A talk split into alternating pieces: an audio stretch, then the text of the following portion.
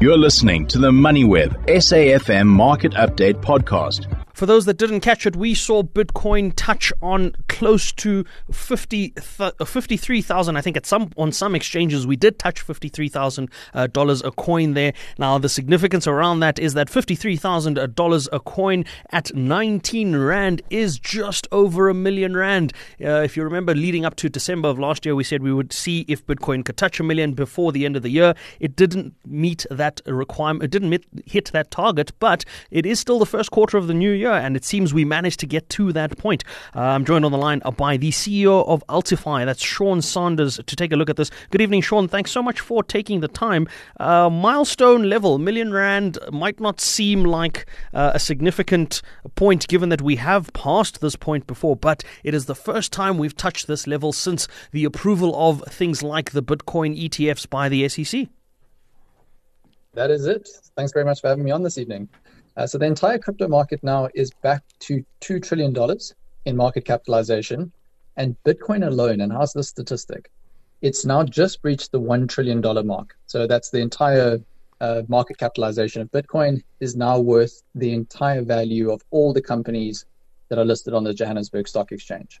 And that's at 19 Rand to the dollar, that sort of comparison. So that's a major milestone uh, for a single asset to sort of breach through that.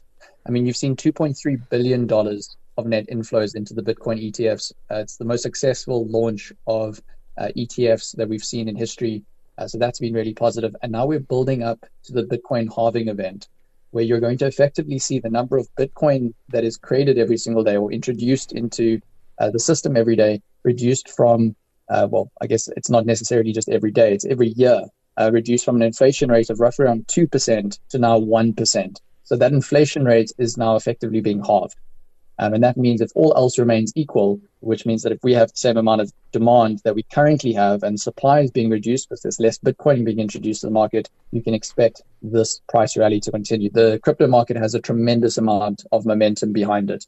But of course, you know, this is crypto. Always be careful. Simple economics, demand and supply affecting the market. Uh, Sean, if we look at it from an investor point of view, right, how does how does the introduction of that uh, or the approval rather from the SEC of uh, that ETF affect the investment community? I mean, we know that, uh, as you rightly mentioned, Bitcoin's still very volatile, still very cautious uh, requirements for investors looking to approach it, but. R- effectively that ETF marks the first real sign of uh, regulation that we're starting to see in the crypto space. And for it to come out of a market like the United States clearly means that uh, the United States or the banks in the United States and everybody else there um, see something here beyond it being uh, as I think it was it wasn't Larry Fink um, who was it there's another, there was another CEO, I'll come back to the name in a second, who said that Bitcoin means absolutely nothing. Clearly, that's not the case. Yeah, yeah. Um, look, there's diverging views in the market. Crypto is a divisive subject. It's going to continue to be a divisive subject. It's innovation. And if you're looking at any area in the financial sphere where there's loads of innovation and probably the most innovation, it's Web3, it's crypto, it's this real world of uh, digital finance sort of meeting the traditional financial system. Um, so what these Bitcoin ETFs effectively mean is that you're seeing institutional investors, and that's really the big money. You're talking pension funds, you're talking endowments, you're talking family offices. They're not able to more easily allocate to crypto. I mean, most of these institutions have a diversified portfolio. They have to have a diversified portfolio. And even the small allocation of a fraction of a percent. I'm talking 0.1 or 0.2% of this entire portfolio that they have. It's still a meaningful amount of money that's now entering the crypto space. Mm. And as you alluded to, I mean, the US now, uh, through the SEC, has now greenlighted these various Bitcoin ETFs. Uh, there's been Bitcoin exchange traded products in other regions around the world, Canada, Europe, the United Kingdom, and elsewhere. Um, and this just validates that this is an asset class that isn't going away. Because, you know, rewind four years ago, there was the questioning of, you know, is this actually something that's still going to have value in two or three years' time? And if you look out, you know, the, on the local soil, you've got the FS, uh, FSCA, right? They're going to be releasing crypto licenses, mm. and you'll have the first batch of fully regulated CASPs or crypto asset service providers in South Africa, providing further validation uh, to this asset class. It's going to remain volatile. Uh, there's going to be still a lot of money that enters the space and moves out of the space. Um, I think the one big, big positive, though, is that you are going to start to see more regulation in the space. And that hopefully will be the right sort of regulation that doesn't hinder innovation, but protects consumers. And I think that's the big focus now for the next few months. Mm. I can't believe I forgot his name. Uh, I've just remembered it. He's an American billionaire. Uh, his name is Jamie Dimon. And for those who don't know who that is, he is the CEO of JP Morgan uh, Bank in the US. And funny enough, for his personal views, uh, JP Morgan is one of the banks that had an ETF that was approved. So clearly, uh, we, can, we can now use the term asset class to define this and to discuss the crypto space. And I think that's a big milestone going forward. Sean, what's next? What, uh, are we going to see an Ethereum ETF? And if so, uh, what are your price predictions on Ethereum and Bitcoin and possibly even the next altcoin you might be looking at? Oh gosh, price predictions. they are. They okay, give are, me the altcoin. Don't no give me the price predictions. Give me an altcoin. Yeah. Oh gosh. I, no one can predict what's going to happen next in the crypto space. Uh, momentum is one of those things, right? You, are hearing me talk about Bitcoin and you're hearing me, hearing me talk about the rest of the crypto market now. You're seeing all the crypto headlines. That drives more people that comes into the space and that drives more adoption, uh, that funds more businesses. You see more crypto.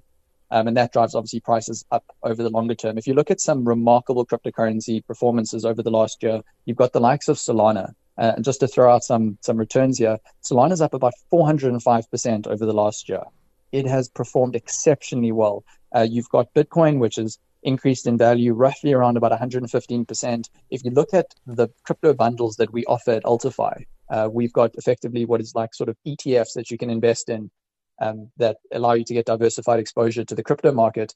Our top 10 bundle, which has the top 10 largest cryptocurrencies, that's up just below Bitcoin's total return, up, up 105%.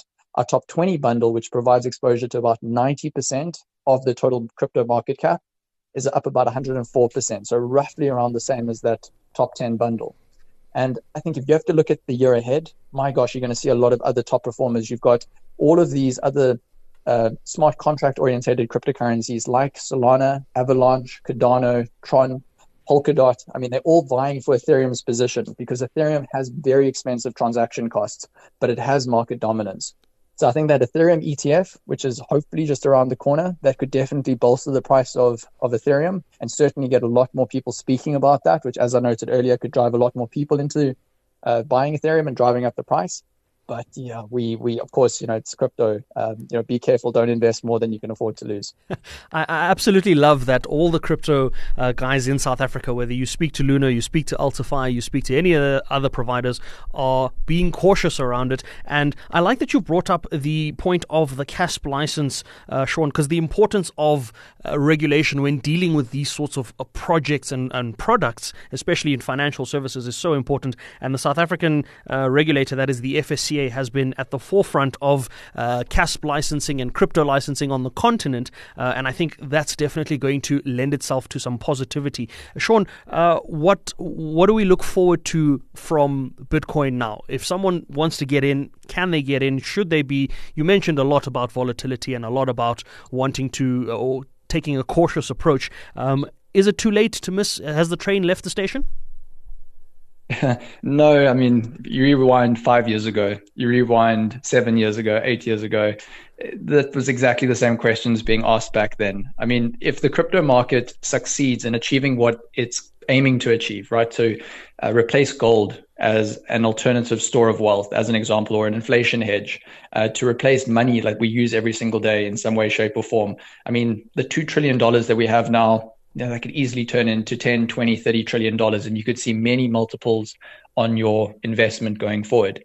But of course, there's risk. And I think, you know, if you've spoken to all the, the top players in South Africa, like Altify, like Luno, like VALR. I mean, these are reputable platforms. We've been in the space for quite some time. We know that there's a lot of volatility. And I think that's just the one point that I want to reiterate. You know, we built these crypto bundles uh, that I mentioned earlier. We've got 13 different crypto bundles that you can choose from. The very reason that we created these crypto bundles is so that you don't bet on single cryptocurrencies. You know, it's fantastic that Bitcoin's in vogue now. Ethereum may be in vogue next. Solana had a remarkable year. Rather diversify in the actual asset class of crypto. Just like you do with stocks when you buy an ETF or the Satrix Top 40 or the S&P 500, we really believe in taking the same approach when it comes to the crypto space.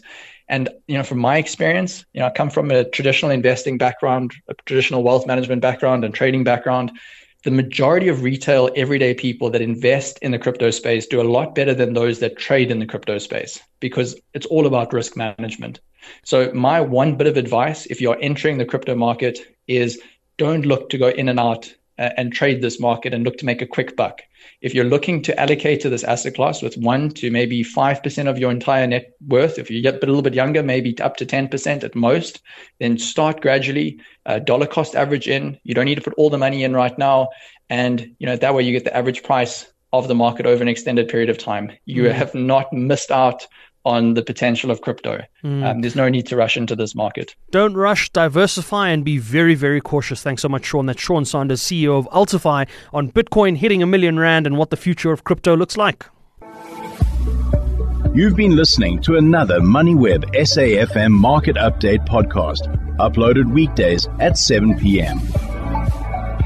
For more MoneyWeb podcasts, go to moneyweb.co.za or the app and follow MoneyWeb News for daily updates.